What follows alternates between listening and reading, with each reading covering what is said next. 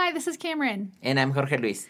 Today on our Hopecast, we get to hear from Becky and Stephanie, two of our counselors that were on the counseling team that came to Ecuador. We're happy to hear their stories and their experience down here. Let's start now.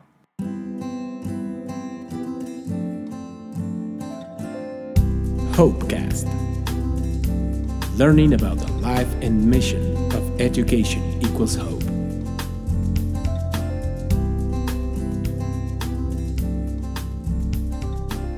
Welcome to the Education Equals Hope Hopecast. I'm Cameron Graham Vivanco. And I'm Jorge Luis Rodriguez. I'm the co-founder of Education Equals Hope and the director of the program here in Ecuador. And I am the coordinator of teams and training for Equals H in Ecuador as well. As you know, Equals H exists to provide for the education of those in desperate and difficult situations. And we do this Hopecast so that we can keep our listeners, donators, partners, and everyone involved with Equals H informed about what is happening with the ministry down here in Ecuador. And because we can't do it without you, so thank you very, very much. Today we continue our series of having special guests.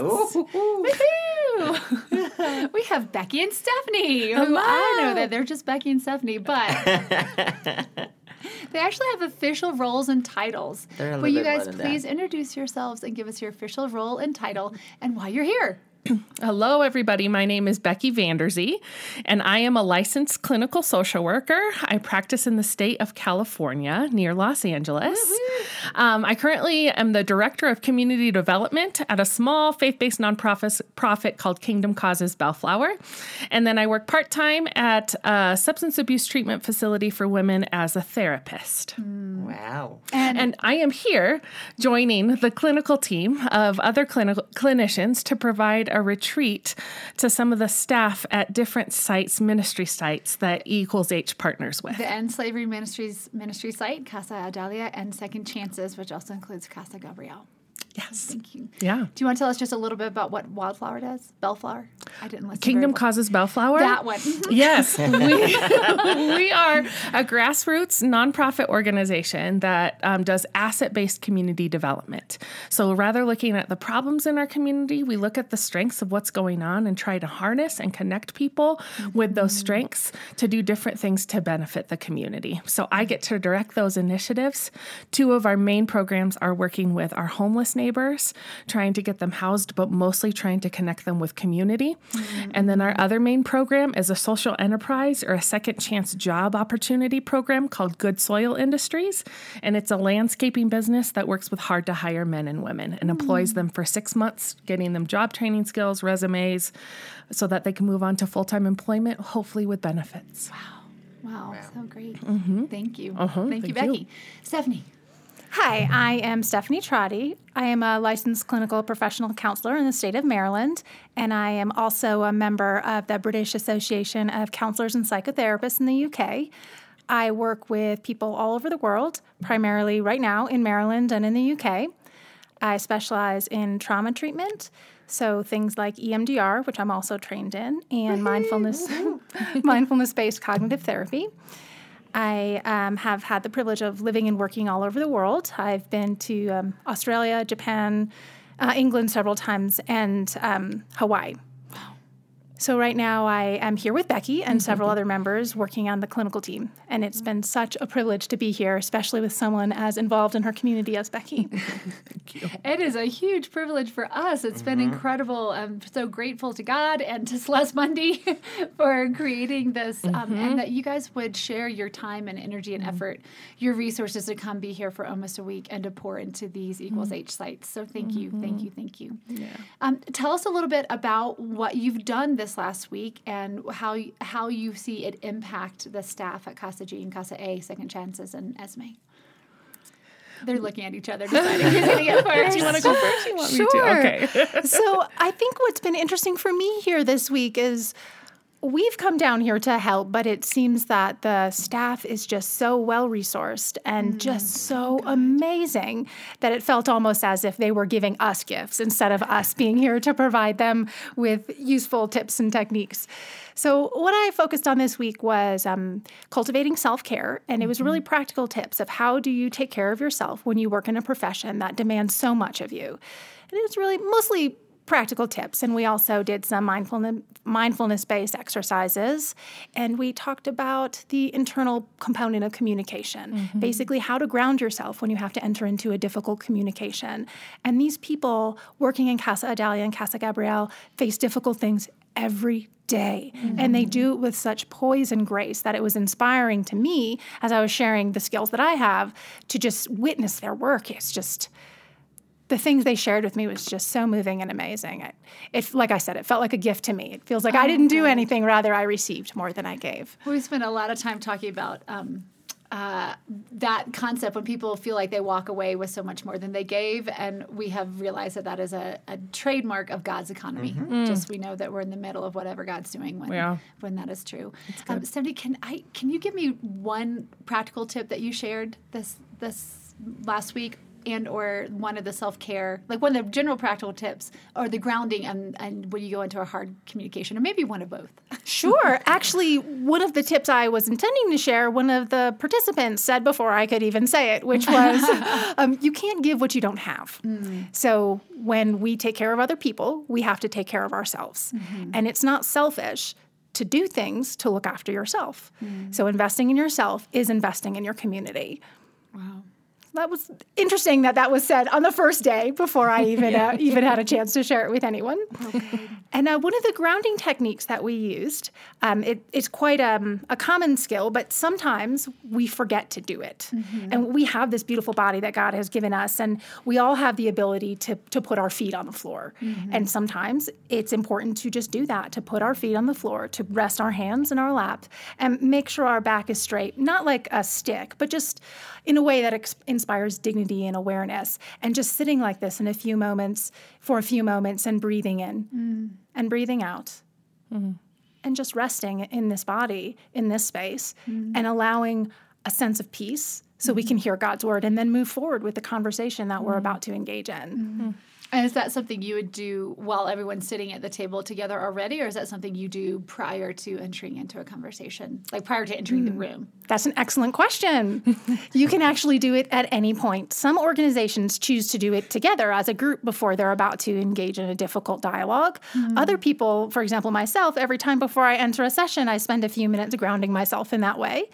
And then you can do it in as little as three seconds, or you can take, you know, five minutes. It just depends on what you need in that moment. Hmm. That's fun. That's a good tip. It's a good tip. That's a little life hack for us. Becky, how about you? What did you do this week? So yeah, this is my second time coming down with and she a came group. back. I We're so thankful. I like you guys. Like you. Um, so yeah, I came back. I I feel like this is part of God's call in my life, um, and that's to use the skills and the education that He has given me to pour into other people, mm-hmm. particularly people that are serving um, marginalized communities. Is that a word that you guys used here uh-huh, too? Uh-huh. Um, so people that are considered a little bit more on the fringes of society, not as welcomed into the mm-hmm. general context of community. And so this is an opportunity for me to get to be God's community together. Mm-hmm.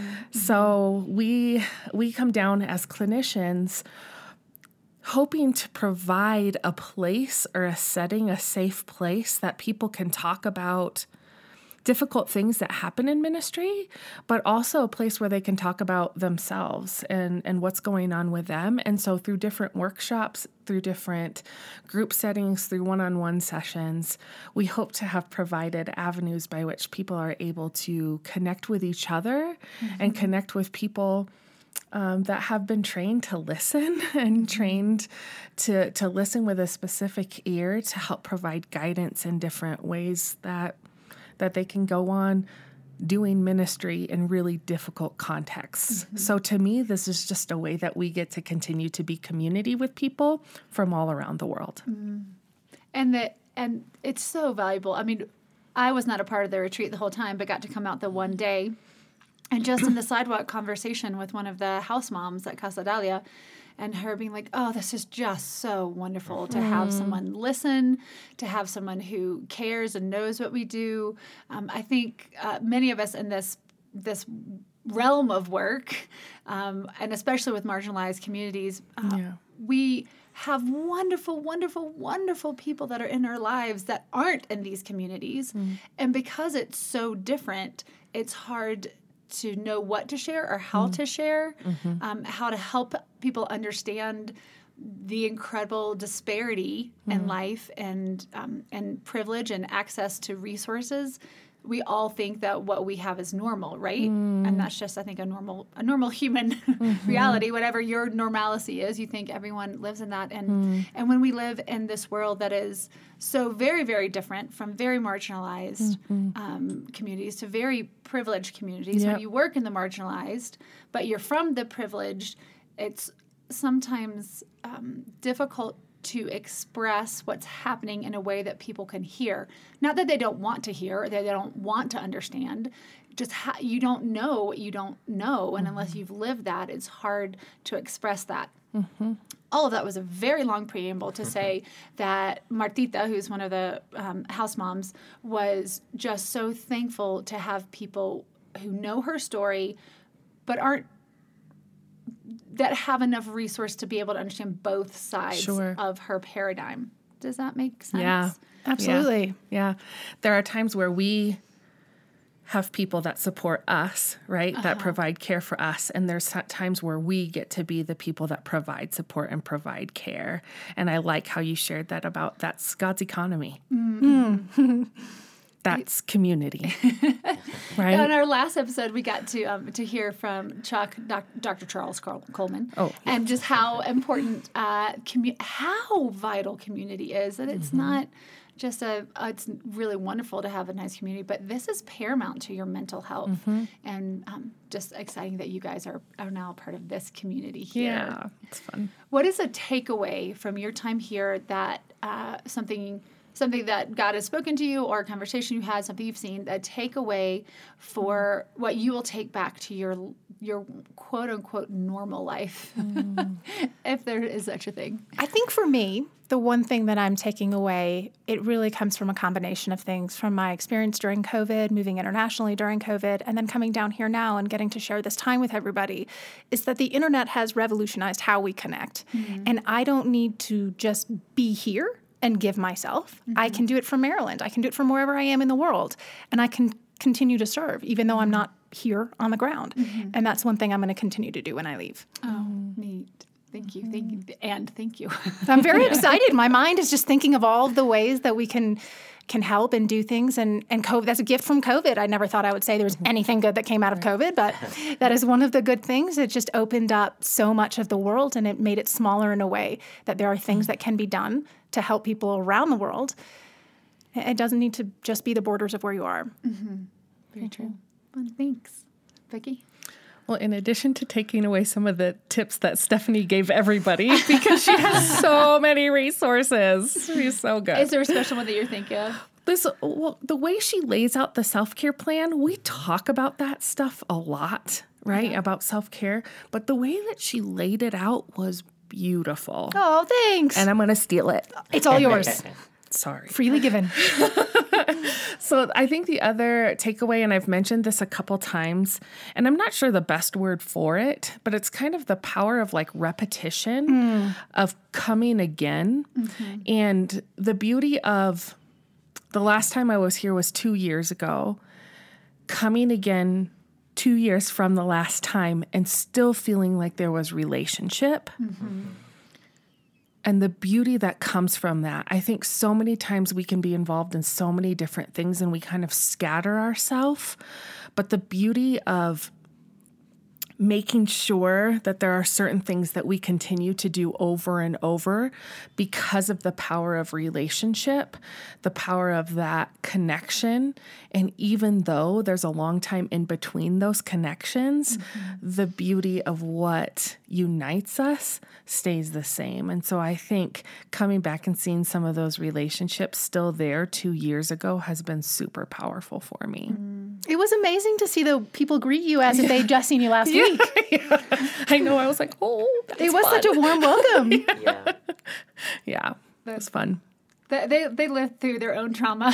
Yes. 2000, 2019, there was there's just a little touch of civil unrest, and um, and happily nothing like that has happened since then, and all good. That was a really special time in Ecuadorian history, um, and Becky got to witness firsthand, firsthand with For of those- better or, for for worse. worse. but she came back. It's for better. y'all. She came back. She came back. We must have done something right. But she did came back. it's a power relationship. Here, here, Yep. here, here. It does make the world go round. Yep. Well, um, for our listeners, just to know that this is the type of resource that we have the privilege of bringing in. You guys did mm-hmm. your own fundraising to come down mm-hmm. here. Mm-hmm. You took off time, took vacation time uh, to come and pour into these ministries. To know that that's the caliber and wonderful people that we get to work with. So. Um, for them to know what's going on, of what they're a part of, and just mm. getting to see the depth, just a tiny little peek right now of the depth of of care and relationship for these ministry sites that you guys have been able to provide over these days. So thank you, thank you, thank you so very much. It's an honor.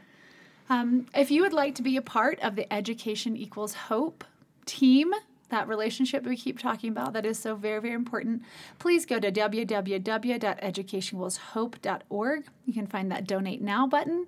You can find information about teams coming down. If you have a gift or a skill, if you're a psychologist or a social worker or a psychiatrist that would like to be a part of the team next year, there's already um, planning afoot for next October. Uh, please let us know. Reach out if you have another gift and skill that you can bring to resource this community. We'd love to welcome you here. We have short term teams, we have vision teams, October and February each year. We have virtual teams. We'd love for you to be a part of what we're doing. Continue to be a part. And thank you so very, very much to everyone who helps make Education Equals Hope possible. Thank you so much for your love and support in everything we do. See you next week. Bye bye.